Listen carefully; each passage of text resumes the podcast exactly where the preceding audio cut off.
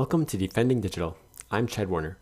Today's topic Digital Privacy and Identity Management, an interview with Catherine Knoll of Sphere Identity.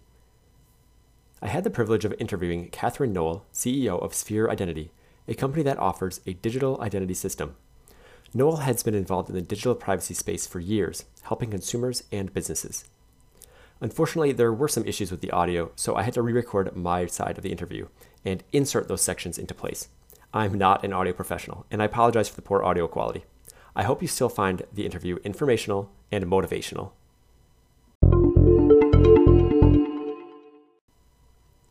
Let's go back in time. What piqued your interest in digital identities and privacy in the first place? Um, to be totally honest, I've got no idea when this started. It's probably my personality. Uh, I've traveled a lot, and when you travel, you see people and countries where privacy levels are different, where they're often unsafe, where governments play good or bad roles. And working in the tech space, that means that you always need to build tech that is neutral, but taking into account that it can be used for bad things as well as good things. And that's probably where it started. What are the biggest challenges or threats consumers face related to digital privacy? The biggest challenge is that there are so many applications out there people use every day, and consumers don't really have a good understanding of how they work, and they shouldn't really need to unless they work in the space. But some are very safe and some are unsafe, and it's unclear which are which. And consumers still have an attitude that, oh, I've got nothing to hide. But I don't think we can assume that anymore because even if we have nothing to hide, we want our data to be safe and not in the hands of bad actors. And the number of hacks that we're seeing, like the Instagram one that was announced three days ago, just show that even if it's only social media and if it's only pictures that you're sharing, which you're quite happy to share and therefore they're not private. The fact that your email address and password are compromised means they can be used for other things. So it's not so much about wanting to keep things secret, it's about re- being really safe digitally. And consumers are having trouble with that at the moment, and it's not their fault. Companies need to pay, play a better role in educating people and building safer software. Yeah, I commonly hear people say, well, I don't care about privacy because I don't have anything to hide.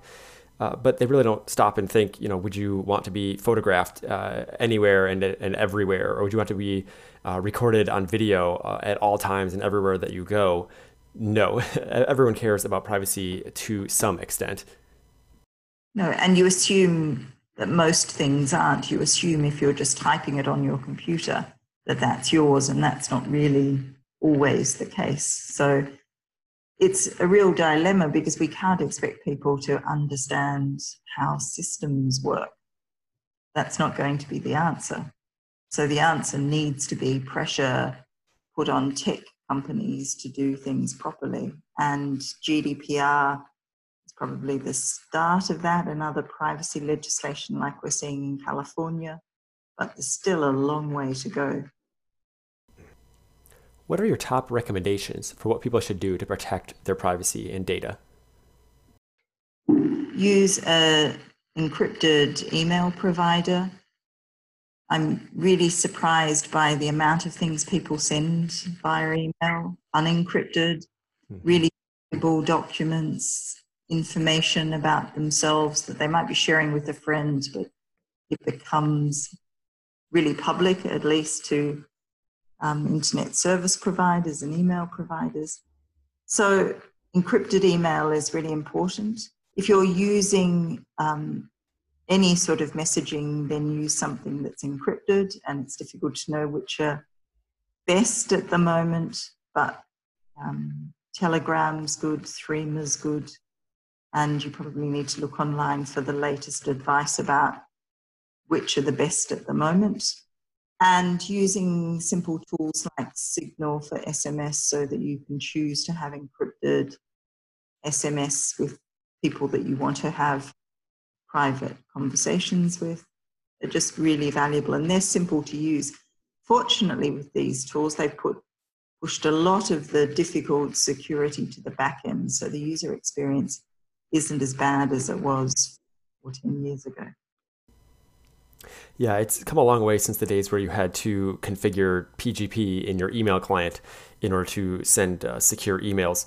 Um, I just did a post recently about uh, secure messengers and why they're a much better alternative to just sending um, sensitive information through unencrypted emails or through plain text messages. Yeah, you're absolutely right. How do Sphere Identities products help people take control of their data? Sure. So we have an identity app that people can download. It's free. And what it does is enable you to store all of your identity documents in one place. What we've built is a self sovereign solution. That's a terrible term. we can't change it. Um, but what that means is that individuals control all of their data. So that means they get to choose who they share it with, when they share it. If they choose to share it and then change their mind, then they can revoke access. And we didn't just do this for driver's licenses and passwords like many identity solutions.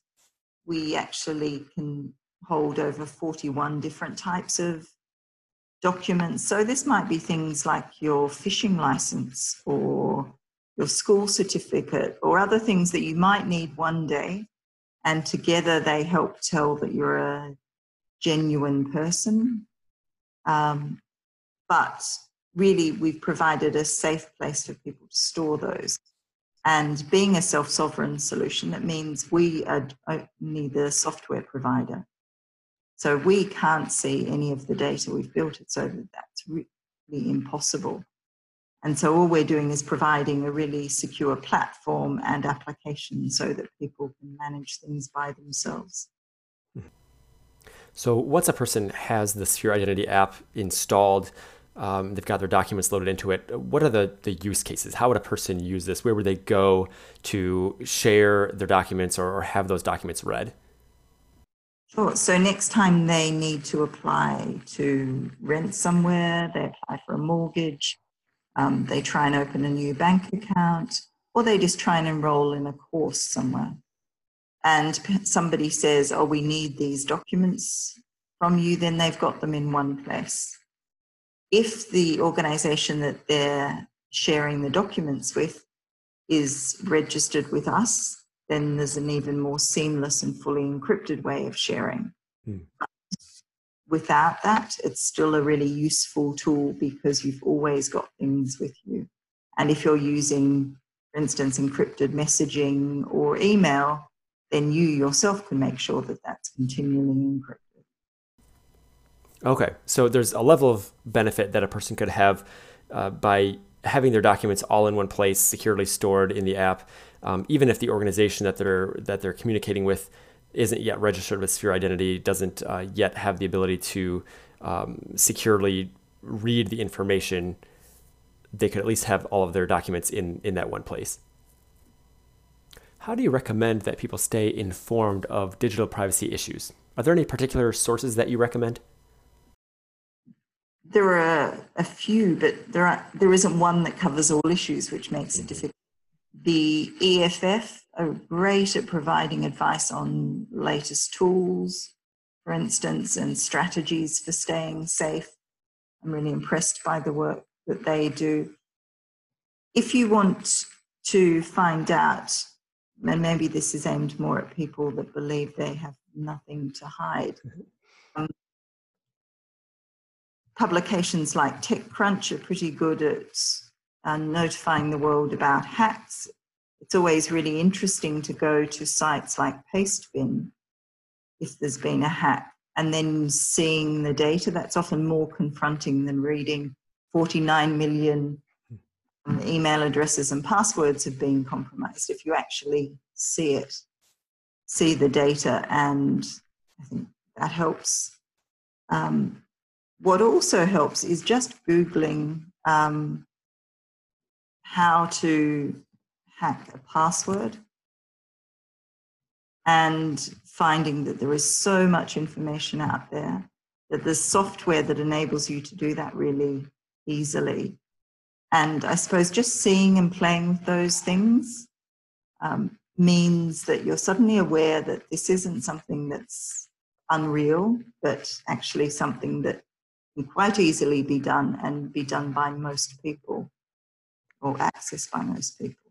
So that changes, I suppose, the risk perception of things we do. And then it's so much easier to just go and use tools that are good. Yeah. So, do you think the increased uh, number of breaches uh, being made public is, is, going to overcome the apathy that a lot of people have about digital privacy, or uh, or do you think what do you think will happen in terms of how people care about privacy in the months and years ahead? So, at the moment, we're seeing an increased interest in privacy, which is great. But I do think people are going to get data breach fatigue. That often happens when there's a lot of something. Unfortunately, what we're seeing in terms of reported data breaches is only the tip of the iceberg. We know that not everything is being reported. It's really hard for businesses to work out what a breach is unless it's on a massive scale. And we know that most countries in the world aren't doing data breach reporting yet. So we've got no idea how big this problem is.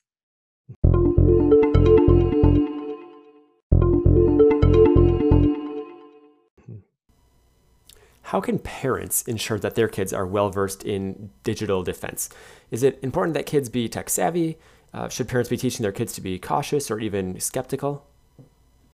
Lots of soft skills. So things like don't reveal your real name, age, location. For children, that's very important.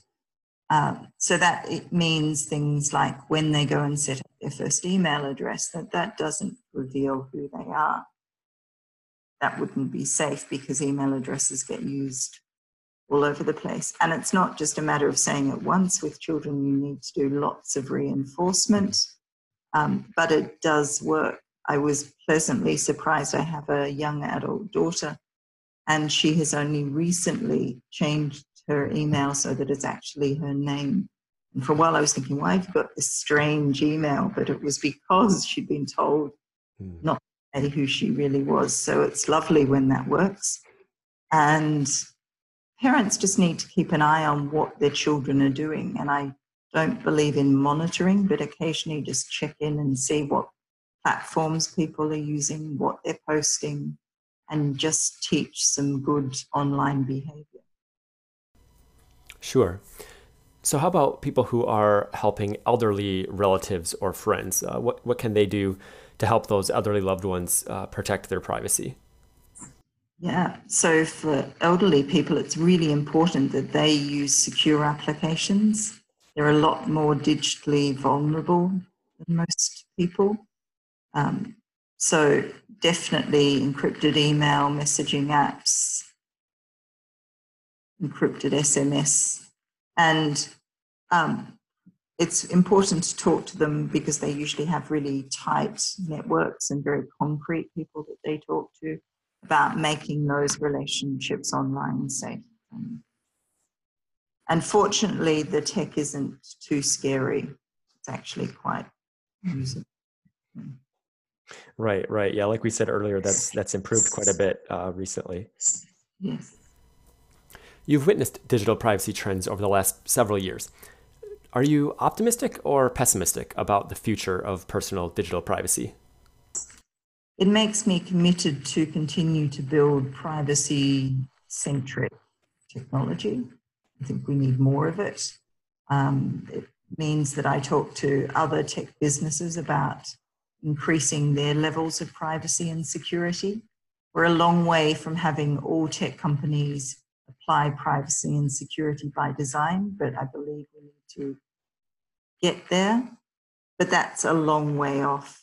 Um, and I think we're going through a battle where people are giving lots of privacy and giving away lots of data. They, in order to get access to free applications, we've given away a lot about ourselves. And people are starting to claw some of that back. And I think that is a really positive trend, but it's going to be slow. Continuing to look into the future, what role do you predict that artificial intelligence will play? Do you think it will be a net positive uh, for digital privacy or a net negative? It really depends who's using it. So, if you're using it to increase privacy, it can do that. It can do monitoring, make sure that um, the system hasn't failed. It can be used for all sorts of things. And machine learning, in particular, is really great at making smarter analysis and really good decisions about very clear topics. It's not good at complex things like us humans, but there is a real danger that in this hype about AI that we're seeing at the moment, that people are using it for everything, just like a few years ago, people were using blockchain for everything. And in the 50s, people thought because plastic had just been produced on scale, everything was going to be plastic. We tend to, through this phase where we believe a technology is going to solve all of our problems. Well, that's not true over the next few years, I think we'll get a better idea about what AI is good for and what it's not good for. And we will need to be vigilant because it can be used for all sorts of things. And I think surveillance is a major area in which it's going to be applied. Sphere Identity's products help both consumers and businesses. We have talked about some things that individuals should do to protect their privacy. What are your top recommendations for businesses, especially micro and small businesses? Yeah. So it's really important to be security aware. If security aware, then privacy awareness almost follows. I don't believe that those two are opposed. And it's about using smart tools. It's about really thinking about what sort of relationship you want with your customer. And I think we've moved beyond the days where it was get as much data as possible because we never know when we might need it. And new relationships with customers can be formed on the basis of data minimization. That's a really respectful relationship. And if you're delivering a good service and not asking too much in terms of data, then you're likely to make customers feel really comfortable. You need to be very mindful about how you're using that data, how you're storing that data, and you need to be really transparent about that. Now that we have consent, that's not just a paper exercise or an exercise where people tick boxes on websites. That's actually saying what you're doing and how long you're going to hold the data for and when you're going to get rid of it. And I believe that the businesses that do um, customer data management really well with privacy in mind will become superior businesses because that's something that naturally appeals to the market. It's been interesting to observe businesses over the last year and a half, kind of leading up to GDPR going into effect, uh, and then over the last year of its being in effect. Prior to GDPR, a lot of businesses collected as much data as possible. Uh, their attitude was collected, even if we don't need it right now, because someday we'll we may figure out some use for it. But since GDPR, it seems that that approach has plateaued and maybe even begun to decline. Uh, businesses are motivated by the threat of legal action, uh, as well as consumers caring more about who they're giving their data to and what's happening with it. I think we're going to continue to see lots of change around that. Mm-hmm. Do you have any other warnings, advice, or even encouragement that you'd like to share before we conclude? So, in terms of encouraging people, I'd say find out as much as possible and be really conscious of the tools that you use. It, we now have a really important role to play as consumers in that we can actually ask organizations things about what they're doing with our data. We can be quite vocal if we don't like something.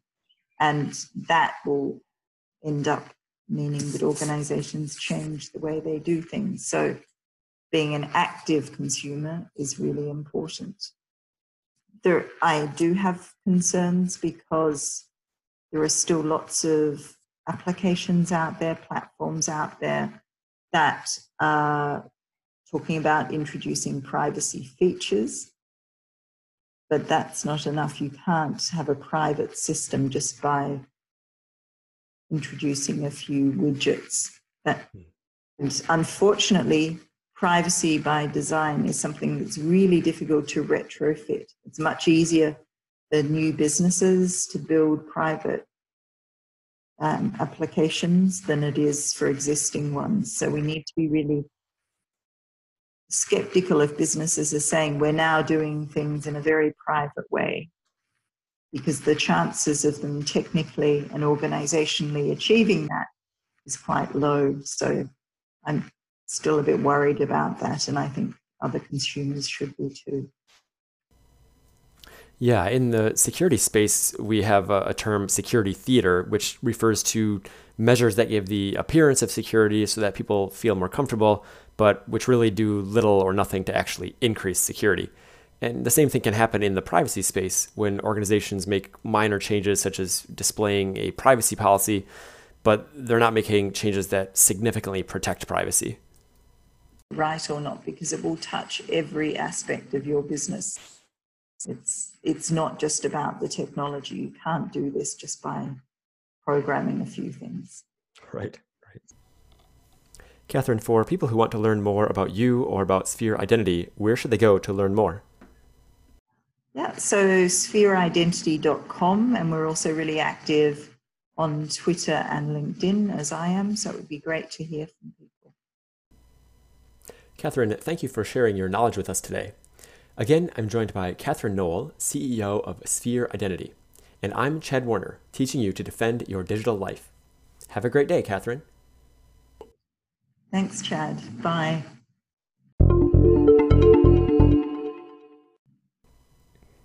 Well, thanks for persevering through the audio issues. Hope you still found that interview educational. Uh, you can find text of the audio uh, written out, questions and answers, in the blog post that goes along with this episode at defendingdigital.com. So, what should you do as, as a result of what we've heard? One, educate yourself by following sources that discuss digital privacy. In addition to defending digital, of course, consider the EFF, Electronic Frontier Foundation, and TechCrunch. If you're willing to go to the next level, look at Breach Data Online and Google how to hack a password so that the dangers can become real to you. 2. Use secure communication tools whenever you're communicating sensitive data. Search online to find out which tools are best for you. A good place to start is the episode and blog post that I did on secure messaging. 3. Think carefully before you give up your privacy and data in exchange for services or access. Think about the long term ramifications of how that organization will use your data and how they might share it, and what would happen if it got hacked. Four, find out how companies will use your data. Find out how they're using and storing data, how long they hold it, and when they get rid of it. If you don't like what you hear, politely inform them how you would like them to respect your privacy and data. Five, consider using this, the free Sphere Identity app to securely store and share your identity documents. Six, if you're a parent, teach your kids to guard their name, age, and location online. Keep an eye on what your kids do online, what platforms they use, what they post. Teach and model good online behavior to them. Teach and remind them more than once to reinforce the lessons. And seven, help elderly loved ones choose secure communication tools and help them be wise about how they handle relationships online. That's all for today. You can learn more about digital privacy and security at defendingdigital.com.